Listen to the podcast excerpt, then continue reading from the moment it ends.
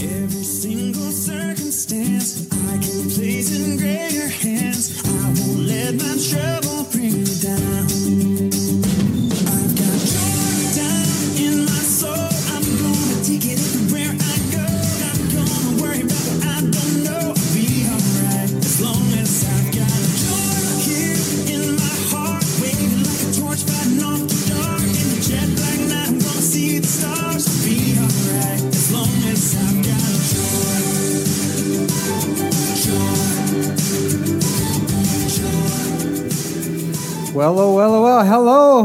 Church. How are we doing this morning?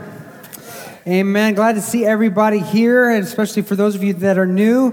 My name is Pastor Joey, and I just want to say welcome that you're here today. Just a couple of quick announcements. Again, I want to plug our marriage uh, event that we have in the first week of June, June 1st and 2nd. Uh, this is the XO Marriage Conference. My wife and I had the opportunity to attend this conference at another church. It was amazing, and God has worked it out for us to partner with another church in the community to bring this to you all. And so, you definitely don't want to miss that.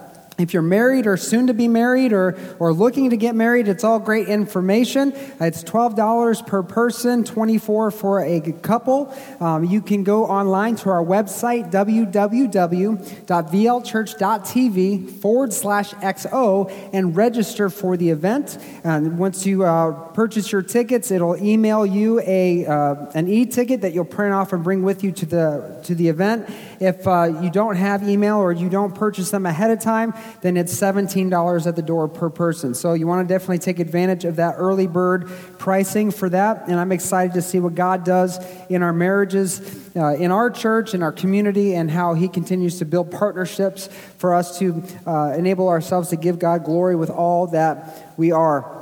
Um, we are in week nine of our series, The Joy Set. We are going through the book of Philippians to kind of catch you up. Last week, we talked about worship. How Paul the Apostle in Philippians chapter 3, verse 1, he sets up this chapter by, by just telling the Philippians how he is uh, just within himself encouraged, but also just re- enjoys reminding the people over and over again that they need to rejoice in the Lord exceedingly in order to guard their faith.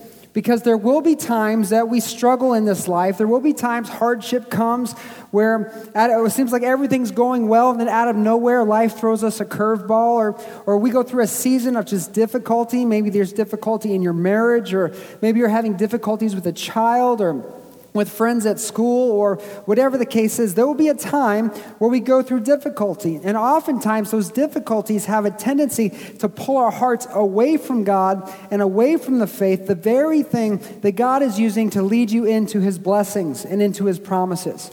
And we talked last week how really worship is that tool that God gives us to keep our hearts centered on what is right, what is true, what is honorable. That as we worship, our hearts come into line with who He is and they focus on His promises and keeps us headed in the right direction.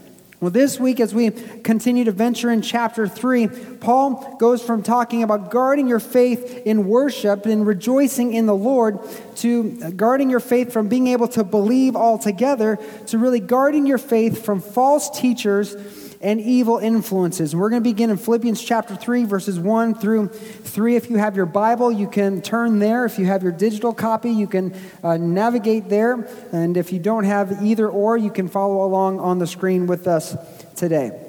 Beginning in Philippians chapter 3, verse 1, this is what the word of the Lord records.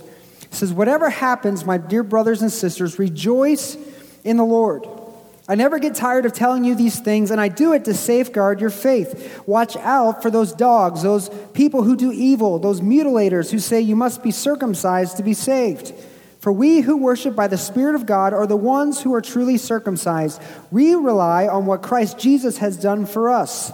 We put no confidence in human effort. Let's pray. Father in heaven, thank you so much for being with us today. God, we know that when two or more gathered in your name, you are here among us, God. So don't let us miss out on what you're doing among us today. Help us to open our hearts to you. There's, there's a need in every life here today. We live in a broken world. We live broken lives. God, there's a need in every heart today. And I pray that our hearts wouldn't press against the truth, that our, our hearts wouldn't miss out on what you have for us today, God, that through our worship, and I thank you for moving in our worship, God, for, for drawing us into your presence. Now I pray, God, that through your word, you would transform hearts and lives. God, I just rebuke the enemy, his servants' works and effects. And I just proclaim the blood of Christ over us today as we declare the truth that there would be no victory for the enemy, but the victory would come to the King of Kings and the Lord of Lords today in our hearts. God, let your joy erupt within us. In this we pray in Jesus' name. Amen. Amen. Philippians chapter 3, verses 1 through 3. Paul changes gears from you guarding your heart with worship to now guarding what you think, what you believe from false teachers or evil influences. You got to go back into the Bible days here. In this time, in this day and age, before Jesus died and rose from death, the only people God had been really working with and cultivating a relationship with was the Israelite people, the Jewish people. So, up until Christ, all the Jews knew was the law, which we call the Old Testament. Really was the first five books of the Old Testament, the Torah. This is what they considered the law. And the law didn't just contain the Ten Commandments, all the thou shalt nots. The law contained over 600 commands that the nation of Israel was to obey, from things that they were to eat and not to eat, things they were to wear and not to wear. They, they actually couldn't wear polyester. That was a sin for them. I don't, I, think, I don't know why, but it was. But the, there are things they couldn't eat, there are things they couldn't wear. They had to offer sacrifices at different times of the year, specifically in specific ways. They, they could only worship in one location. There There's so many different things that the Israelite people had to follow, and if they did, the understanding was they'd be right with God. And part of those laws was this covenant God had made with Abraham. God told Abraham in Genesis, He said, Every one of your male children, from the day that they turn eight days old must be circumcised. If they're not, they are not going to be included in the promise. They're not going to be included in this covenant, this, this relationship that I've begun with you. And so when Jesus comes on the scene and he dies and he rise from, rises from the dead, and now his apostles are teaching, hey, just believe in Christ, don't worry about that other stuff, that became a conflict. Because the entire Jewish culture, thousands of years of history, was centered on this law. You must do this to be right with God. So here you have these Jews who, who believed in Christ, they, they believed Jesus was the Messiah, but they couldn't break themselves away from believing that they still had to follow this law. You know, they may had been well intended because in their minds they thought, no, this is the right way. This is what is right. You do this and you're right with God. They might have been well intended trying to force the Gentiles or non Jewish believers to follow the law. They were well intended, but they were also dead wrong. They were well intended, but they were also dead wrong. Though they thought they were doing good, they were in fact doing a great evil. Did you know that you can have the best intentions in your heart and, and be endeavoring to do the very best or, or to do some really good in this world, but in fact, you could be doing great evil. So we don't often think about that. They think, well, if my intentions are good, then it can't be all that bad, but the results are evil. You can be intending to do good, but in fact be doing evil. You see, there are many beliefs and practices in this world, especially in religion. You know, if you think about Christianity itself, there's, I believe, over 20 some, maybe probably even way more than that, probably over 200 some denominations of Christianity worldwide. So there's disagreements and things that, that, that, are, that are, you know, between these different denominations. There are different beliefs, different practices, and some of those beliefs and practices actually lead people astray from the faith. They lead them away from the very freedom they can have in Christ. One of the most common things that I point to, because I grew up in a faith background where this was very common and even still struggle with some of the, the bondage that came out of this uh, background, was this idea, what we call legalism. Legalism or legalistic churches or legalistic ways of thinking is really no different than these Jews in looking at the law. See, legalism says that you must follow a set of standards or rules in order to be in good with God. If you think of churches that you walk in the door and everyone's wearing a suit and tie and a dress, And, and, you know, I, I've been a part of churches that that was the expectation. If you didn't dress up for church, you essentially weren't allowed to come. It just wasn't a thing that you were allowed to do. They, there were churches that I knew of, my parents uh, talking about different experiences they had. There were churches where they would have extra material by the front door in case a lady's skirt was a little too short when she walked in, so they could put the extra material around her skirt and to lengthen to make sure she was appropriately dressed for church.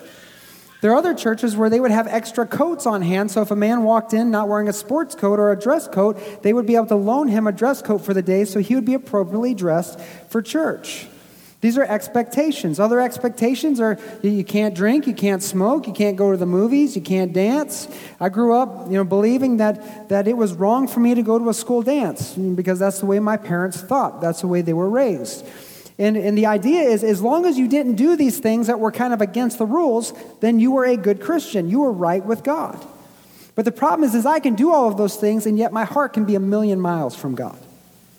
And that was the problem with these Judaizers, these men who were teaching about circumcision. They were focusing on the do's and don'ts of the law, and they weren't really focusing on their hearts. And so the message they were teaching and the message they were preaching was, was providing a horrible outcome.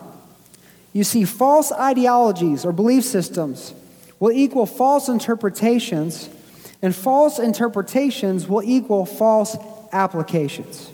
If you don't start with truth, you start with a false belief, you're going to interpret your circumstances and the things around you in an improper way, which leads you to apply that to your life in an improper way. And false applications always lead to disappointment. They always lead to disappointment. You see, if I believe something to be true and I experience the opposite of that belief, then I will become thoroughly disappointed. I'll feel stupid. I'll feel duped or taken advantage of. Whatever I was trusting in, that trust will be broken. And it would make it really hard to continue to believe that way if, if I didn't have an experience that matched my belief. See, if my faith is, is a legalistic faith where it's centered on my outward appearance, around things that I can accomplish in my own strength, like not listening to secular music and all these things that we've made up for ourselves as believers. If my entire faith is centered around what I can accomplish in my own strength, then when I fail to measure up to that standard, I will fall under a heavy weight of guilt and shame.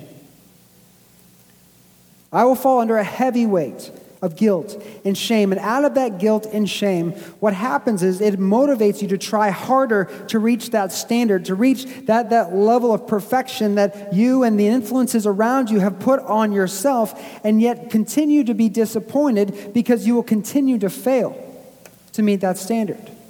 And will continue to be buried deeper under more and more guilt and more and more shame.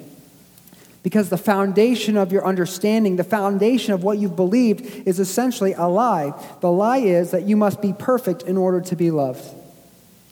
You must be perfect in order to be accepted. You must be perfect in order to be included. And I believe that there are people here today that believe that very same lie. You spend your life trying to measure up, trying to acquire some level of standard so that people will accept you, or even maybe people close to you, and your family will love you and, and, and think good of you, but you continue to fail at that standard. You believe you must perform well to be accepted. And what's happening is, is that you're driving yourself into an early grave trying to achieve or arrive at that level of perfection because for mankind, that level of perfection doesn't exist. The Bible says there is none righteous, no, not one. That all of us have sinned and fallen short of the glorious standard of God. There is, there is an unachievable level of perfection in our own strength. And these men, dogs that Paul refers to in, in Philippians chapter 3, the, these Jewish men, they were preaching this law that, that you must be required to be circumcised in order to be saved. When the apostles had been preaching, trust in Jesus Christ with all of your heart, confess him as your Lord and Savior, and you'll be saved. And what they were doing is they were confusing the people and leading them into spiritual bondage. They were leading them into spiritual bondage to follow a law that doesn't set people free, but by Paul's own words was designed to show us how sinful we really were. All of those laws, all of those regulations, all the things God required of Israel was not to make them right with Himself. It was to show them that they had a desperate need for a Savior. In Acts chapter 15, verse 10, in, in, the history of the church, there came a point as the church was now about 20 years or so uh, away from the resurrection. The, it, it, there's thousands of people that were a part of this ministry, but they were still having a struggle between Jews fellowshipping with Gentiles. There was racism and there was other econ- socioeconomic problems that were keeping them divided. And so finally, the, these men continued to go around trying to undo this gospel message that Paul and others were trying to solidify in the hearts of these new believers. So they had a council, it was called the Council of Jerusalem in Acts chapter 15. And they discussed, you know, what is the true doctrine? What is the true belief? Do these Gentile believers who know nothing of the law need to follow these rules and regulations that God gave Israel? Or is faith in Christ enough? Is faith in Jesus enough? And I'm so thankful that they came to the conclusion that they did because the implications are if they had decided to go the way of the Judaizers or the Jewish men teaching the law, chances are we would not be here today. Because the hurdle of becoming a Jew to a non Jew is so beyond what is accomplishable. It wasn't even uh, something they could accomplish themselves. In Acts chapter 15, verse 10, here is what they said to these men who were teaching that you must be circumcised to be saved. They said, So why are you now challenging God by burdening the Gentile believers with a yoke that neither we nor our ancestors were able to bear? These laws, these rules, these regulations, these things they were trying to force upon these Gentile believers, they couldn't even keep themselves. Yet, for some reason, they wanted these new believers to follow suit. And Paul called these teachers mutilators in referencing to circumcision. That word mutilator means to cut up or concision, that they were more interested in violating a person's body than helping them receive Christ as their Lord and Savior. And Paul in Romans 2 25 through 29, he clarifies what kind of circumcision really God is after. In Romans chapter 2, verse 25 through 29, here's what Paul writes to the church. He says, The Jewish ceremony of circumcision has value only if you obey God's law. But if you don't obey God's law, you are no better off than an uncircumcised Gentile. And if the Gentiles obey God's law, won't God declare them to be his own people? In fact, uncircumcised Gentiles who keep God's law will condemn you Jews who are circumcised and possess God's law but don't obey it. For you're not a true Jew just because you were born of Jewish parents or because you've gone through the ceremony of circumcision. No, a true Jew is one whose heart is right with God. And true circumcision is not merely obeying the letter of the law, rather, it is a change of what's that word?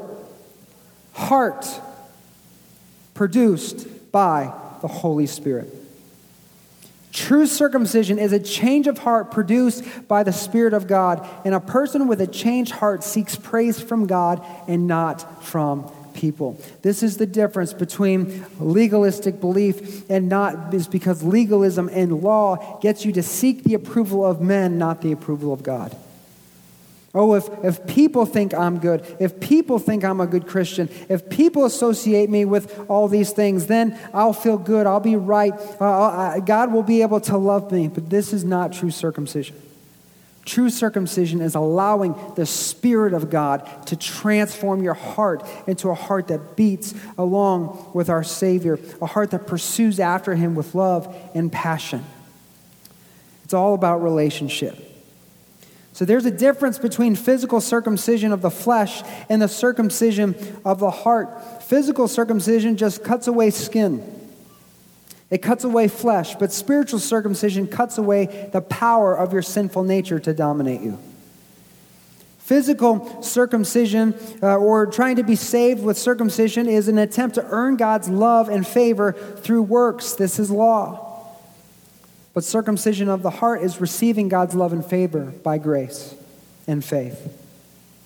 You see, faith, our faith, our belief in Christ, it is not a matter of what I do, but it is a matter of what Jesus did. I'm going to say that again. Our faith is not a matter of what I do, but it's a matter of what Jesus did. See, Paul here in Philippians 3, he goes on to kind of tell his spiritual resume. He gets all the, the descriptions of the things that he did according to his faith that in the eyes of men would have made him a pretty spiritual giant. Paul could have justified himself by his works if anyone else could have. He was circumcised when he was eight days old. He was a pure blooded Jew, a member of the tribe of Benjamin. He was a Pharisee, a member of one of the strictest religious sects in all of Israel, keeping all the laws, every rule, regulation, feast, and command. He zealously persecuted the church for his faith. Before he was a Christian, he persecuted Christians because he believed they were uh, preaching blasphemy or heresy, that they were violating the very faith of God, the very truth of his word. Paul obeyed the law without a fault. If anyone could have justified himself by works, it would have been Paul. He had everything right, but yet there was a problem. He was still dead in his sins. He had everything right on the outside. He was a part of every proper club. He knew all the right things. He did all the right duties. He was part of every spiritual tradition, but yet he was still a sinner, dead in his sins. And this dilemma, this, this thing that these teachers were trying to breed into the church is something that we still see in our world today is this difference between justification by works and justification by faith. Being right with God by the things we do, or being right with God because of who He is and what He's done for us. And the problem with this belief system is that if I can earn God's favor by what I do or how good I am, then I can also lose God's favor by how good I am and by what I do. If I can earn God's favor by what I do, I can also lose his favor by what I do. And as a sinner, I am doomed to fail because there is none righteous and all have sinned. There is none righteous. Our righteousness is like filthy rags. The best that we could hope to accomplish, the best we could offer God is dirty rags compared to his glory. So if I have to earn his favor by what I do, I have no hope. There's no hope within me because all have sinned. I cannot ever meet the standard I need to because I am a cursed sinner of this world. And if I can never succeed, then that means I must be doomed to live forever under condemnation of my failures to forever be condemned, to be eternally defined by my past mistakes, and be defined by all the ways I don't measure up. If I have to earn God's love and favor by what I do. But you know what? I don't have to earn God's favor by what I do. That's man's love, that's not God's love. See, man's love is betray me, I'll have nothing to do with you ever again. You hurt me, well, I'm going to hurt you. Give up on me, well, I'm going to give up on you. It's a love if situation. But God doesn't do that. God says He will never leave us nor forsake us. God says that His love, we can never be separated from His love if we're in Christ Jesus. See, the core concept of this message, and we're, as we're looking at guarding our faith by what we believe, is the reality is, is that God gives us His grace not to wallow in our failures, but to rise in His successes. God gives us His grace not to wallow in our failures, but to rise in His success. See, the truth is, is He paid it all. He paid for my sins.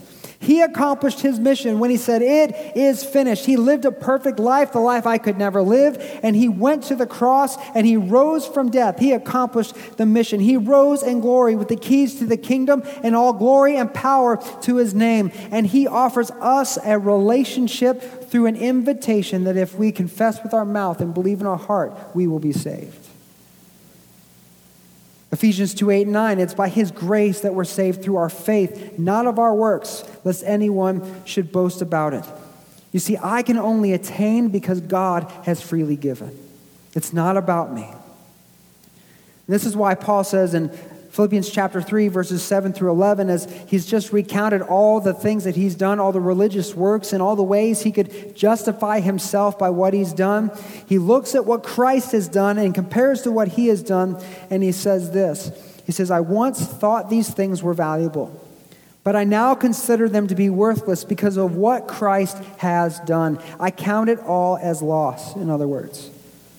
Yes, everything else is worthless when compared with the infinite value of knowing Christ Jesus my Lord. This is so strong because he's saying every hour I spent memorizing the Old Testament, every minute I spent in, in, Sunday school and in church and in dressing the part and looking the part and memorizing all the Christian songs, every second I spent going around evangelizing and telling people, every second I spent coming against people who didn't believe right, all the things that I did that make me righteous, all that is loss. It's worthless compared to the infinite value of knowing Christ Jesus our Lord. Do you know him? For his sake, I've discarded everything else, counting it all as garbage, so that I could gain Christ. What Paul is revealing to us here in Philippians chapter 3 is that when we look at everything we've done and accomplished and how we try to serve God, that none of that changes our stature before God. It's all about Jesus, it's all about what he did for us on the cross. It's not about what we can offer him. And if our faith is centered on anything else but Jesus, it is not Jesus at all. Faith plus anything else is not salvation in Christ at all. It is faith in Christ, in Christ alone. Paul continues, verse 9. He says, And be, I became one with him.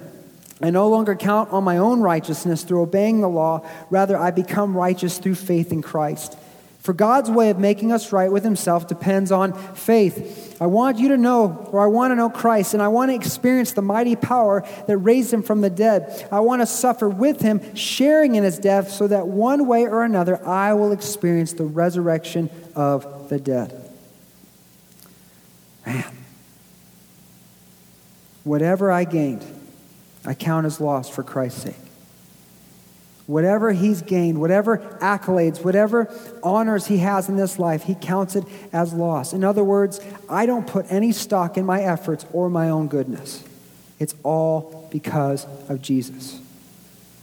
I have what I have, and I will experience what I experience because of who he is and what he's done for me which is a moment that we need to stop and contemplate because if it's all about Christ and it's not about me, then that means I don't have to keep living under disappointment about my imperfections. I don't have to keep living in disappointment. I can rejoice in what Jesus has done for me. I don't have to wallow in my failures, and I can rise in his successes because it's not about me, it's about what he has done. And I believe in my heart that some of you here today, it is time for a reset in your mind. You have been living your life feeling not good enough, like a horrible person, like you don't measure up, that you're not lovable, that there's something about you that, that is just not as good as what other people uh, have or are in their lives. And I'm here to tell you, Jesus died on the cross for you the same as he died for anybody else. Don't you dare think that you are not as loved as anyone else. His blood shed for you the same it shed for someone else. But the problem is, is we have grown up with this law mentality that says I must become in order to be loved, and it is a false belief. It is a lie from the pit of hell. This law mentality breeds condemnation. The law says I must do, and if I don't, I have failed, and if I've failed, I'm horrible. We need a reset. We need to transform our minds. We need to begin viewing ourselves through the lens of God's grace, not through the law. And so the question is, is how? How do I do that? How do I begin living today through God's grace and not through the law when all this junk is in my life? I'm like, it's like I'm wearing a backpack full of weight and I don't know how to just release this to God. Well, Paul continues his teaching in verse 12, Philippians chapter 3, and he says this. He says, I don't mean to say that I've already achieved these things or that I've already achieved perfection. In other words, I'm as good as it comes when it comes to works. I've sacrificed myself. God's done signs and wonders. I'm, I'm writing scripture. I'm like one of the, the, the guys everyone's going to remember in the church. But even me, I have not reached perfection. It's not that I've already attained this level, church. He says, but I press on to possess that perfection for which Christ Jesus first possessed me. That means I don't stop trying. I don't stop trying to know Christ, stop trying to live for Christ, stop trying to uh, be filled with this Spirit and overwhelmed by His presence. Verse 13, he says, No, dear brothers and sisters, I've not achieved it, but I focus on this one thing forgetting the past and looking forward to what lies ahead. And you see, this is where many of us get stuck. This is where many of us get stuck because we have life ex- happen, we have pain in our past. Maybe we were rejected, maybe we were betrayed. Maybe we had a rough go in life, our, our career plan didn't work out, and, and now we're living a life we'd never wanted. And we get stuck in our failure. And all of our life is filtered through this lens of all the mistakes, all the baggage, all the failure. We get stuck in the muck of our past. Look how I failed. Look how I was hurt. Look at what they did to me. Look at what I did. How could I ever recover? How can I ever recover from that?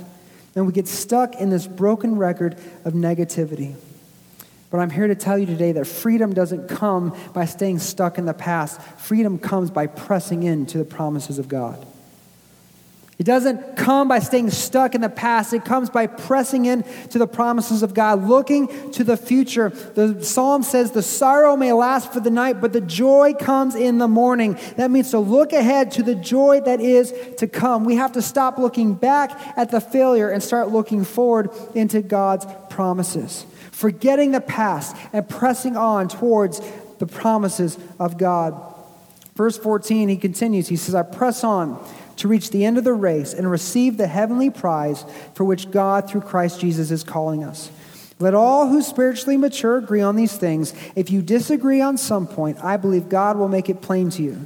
But we must hold on to the progress we have already made. Guard your faith Worship the Lord. Guard your faith. Guard what you believe. Hold on to that progress. Do not digress. Hold on to the progress. Do not digress. Don't slide back. Don't stay stuck in the past. Focus on His promises. Hold fast to the faith that you have. Nurture it. Let it grow. Press towards the ultimate joy we will receive in glory. You see, church, our future has yet to, begun, uh, to begin. Our future begins when Jesus Christ comes back and he wipes every tear from our eye. We no longer know sorrow or pain or suffering. There's a day when all this struggle will be put away. It'll be a glorious day.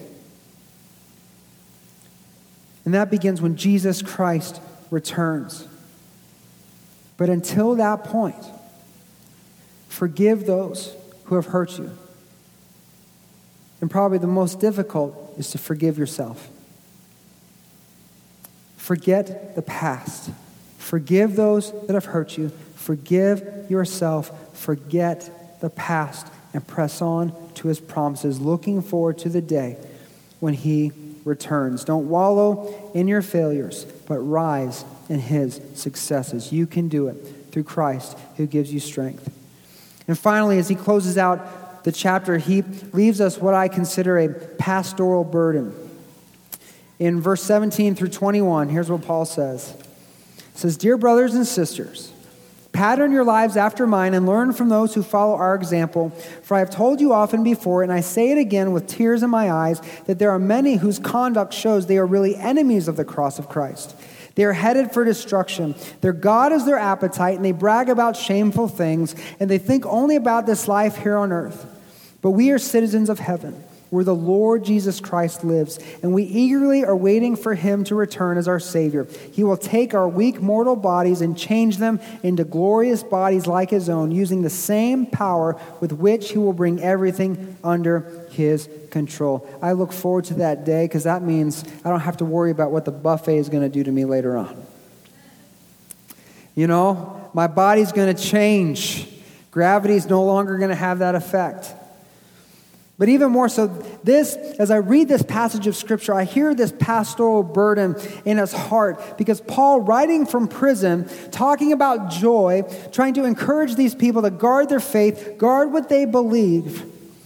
I see in this teaching what, what he's relaying to this church is that, you know what, there, no matter how much effort you try to preach, no matter how much effort you try to live as an example, you try to encourage, admonish, and teach and train, no matter how much you try to pray for the people in your care, there will be those who just don't listen.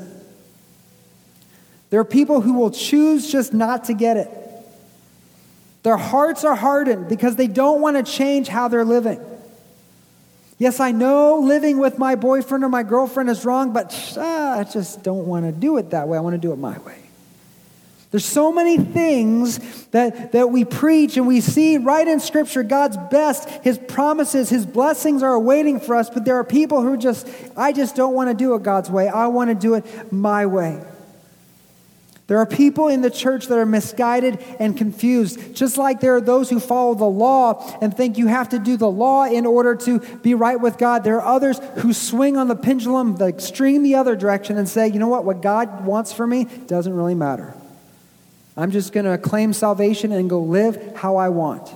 They live without any acknowledgement or, or desire to do the will of God. They profess themselves to be wise, but reveal themselves to be utter fools, and their foolish hearts are darkened. And it's revealed in their boasting and shameful things. And just as we, we live under this law, there are those who want to or live under an unending grace.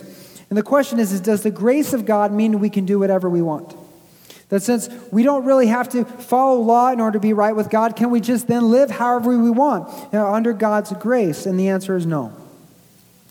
Paul answered this question in Romans 6, 1 through 3. He says, Well, then, should we keep on sinning so that God can show us more and more of his wonderful grace? Of course not. Since we've died to sin, how can we continue to live in it? Or have you forgotten that when we were joined to Christ in Jesus in baptism, we joined him in his death? Paul is saying here that we joined Christ in baptism. We were joined, we're made one with Christ. Sin leads us into bondage, sin leads us into destruction, sin leads us into disappointment. And Jesus died to set us free from our sins. He died to set us free. So, no, we don't need law to be right with God, but if we choose Christ but then live in our sin, we're not walking in the freedom that He has died to provide us and thus are forfeiting the salvation He wants to give. Sin breeds death. And even if we have salvation, sin also has an effect in our lives. It breeds destruction, pain, and suffering. This week in our men's group, in our men's Bible study, we were kind of talking about Adam and Eve in the Garden of Eden in Genesis chapter uh, 2 and 3. And after Adam uh, is presented the fruit, I don't think Adam for a second thought that his sin was going to be as bad as what it was. And if you think about it, all Adam did was eat the apple or the fruit, whatever it was. Some people think it's a grape. I don't know. It was a fruit. Bible doesn't really say. But Adam, he was just looking at the fruit. He's looking at the apple. He bit the fruit. What's the big deal? But that one decision set a course that would lead to the murder of his own son, turning his other son into a murderer.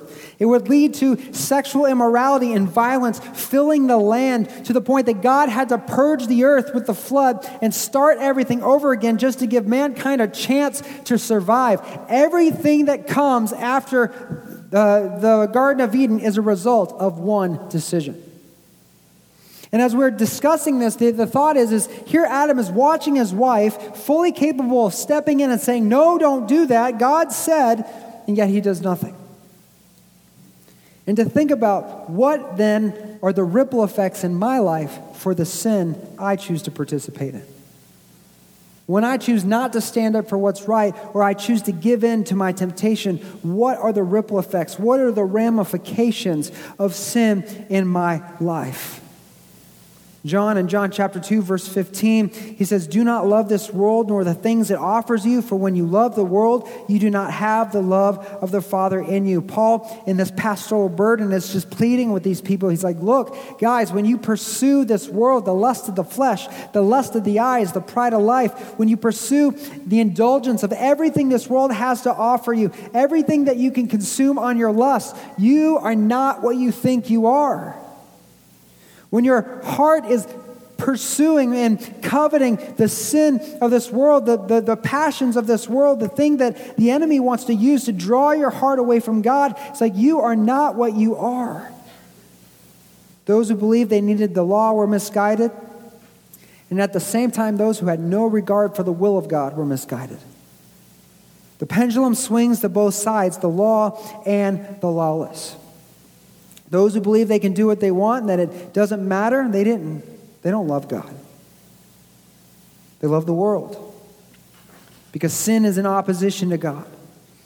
And though we're broken, though we're not perfect, we still sin. If we are in Christ Jesus, we won't be pursuing sin in our lives. We'll be repenting of sin. We'll be looking for the ways that our lives are out of agreement with the will and word of God, and we'll be submitting to God, resisting the devil, and giving God glory with all that we are in that situation. Why? Is because we are grateful what God has done for us and what He is doing in us as the body of Christ.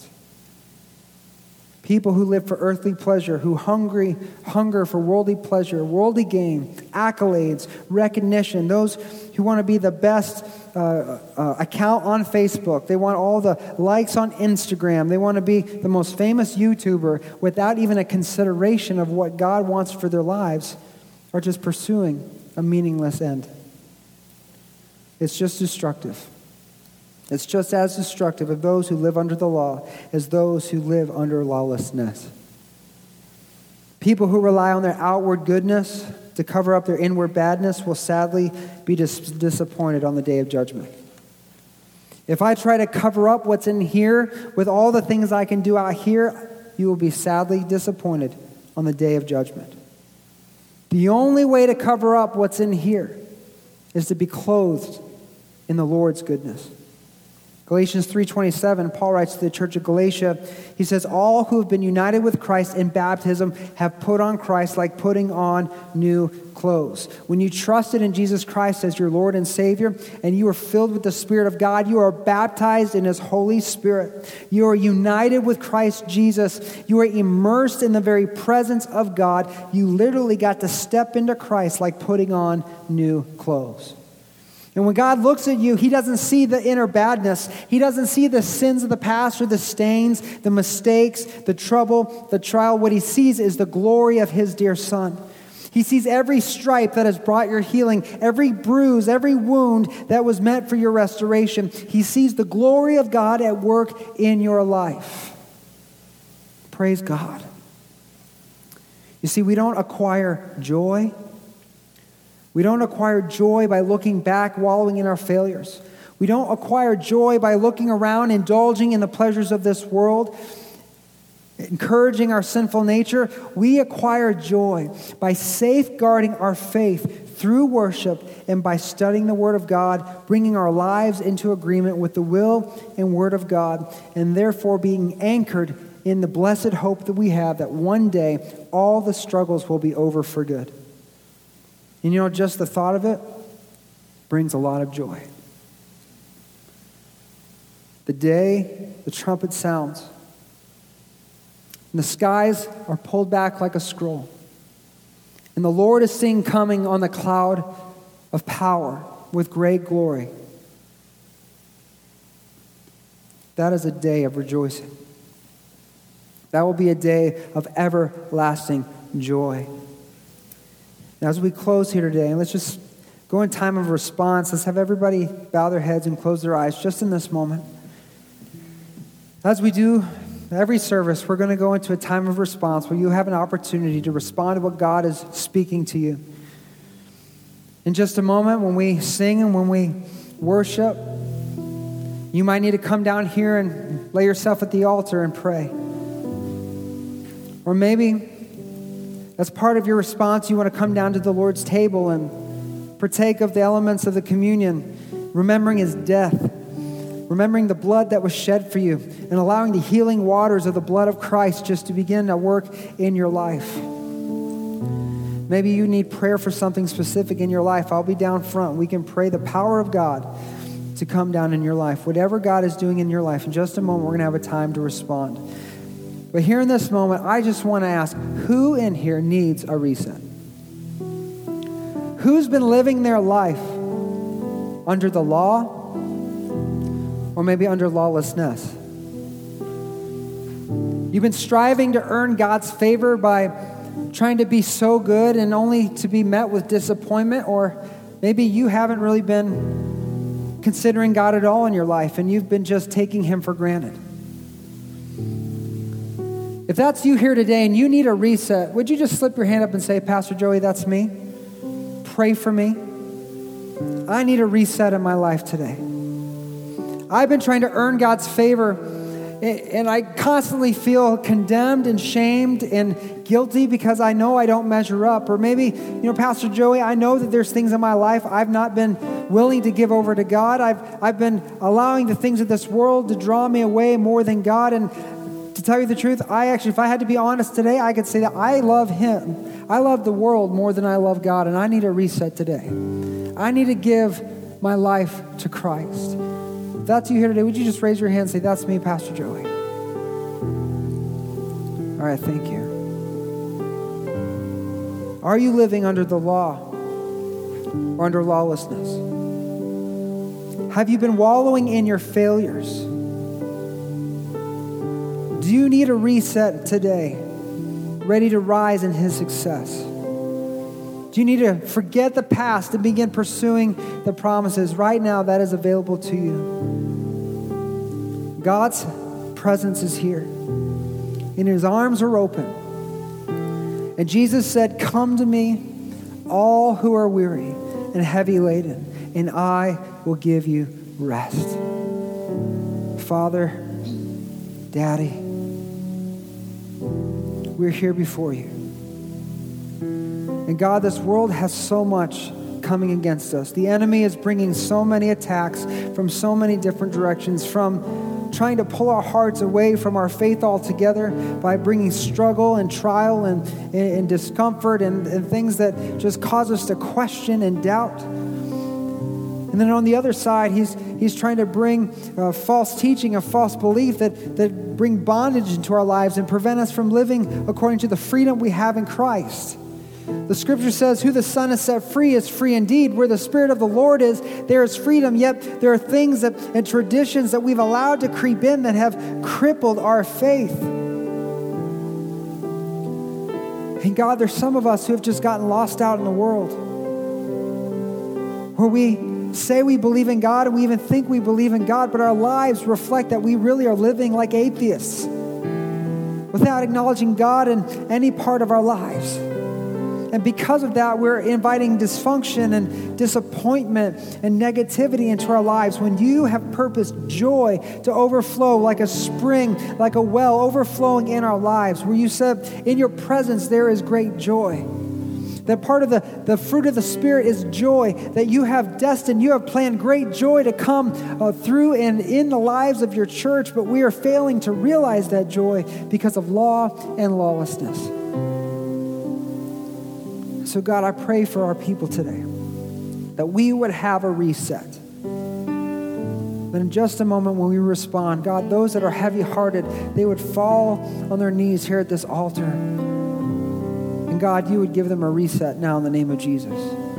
That they could walk away from the past, even if the mistake happened 15 minutes ago, that they could lay that down here and rise in your successes, focused on your promises. God, if there's someone here today that doesn't know Jesus as their Lord and Savior, I pray, God, that right now they would just know how much you love them that they would feel it. God, that would be tangible right now, that your spirit would surround them, that they would wrap around them right now, God, and they could feel the arms of the loving Father coming around them, God, and they would recognize that you are calling out to them. And right now, under the sound of my voice, they would call out to you and just say, Father, forgive me of my sins. Fill me with your spirit. I trust in Jesus as my Lord and Savior. I believe in his death and resurrection. He is my Lord. I trust in him today. Save me, change me right now. God, I pray that they would be moved to, to confess and to believe, Lord, that you would transform their lives right now in the name of Jesus. I pray that you unleash your Holy Spirit in Jesus' name to now do a great work. And This we ask in your name. Amen. Let's all stand together. Need prayer, I'll be down here. If you'd like to come and celebrate the Lord's death at his table, come on. Have a time of prayer. If you'd like to just come pray about some needs in your life, now's the time.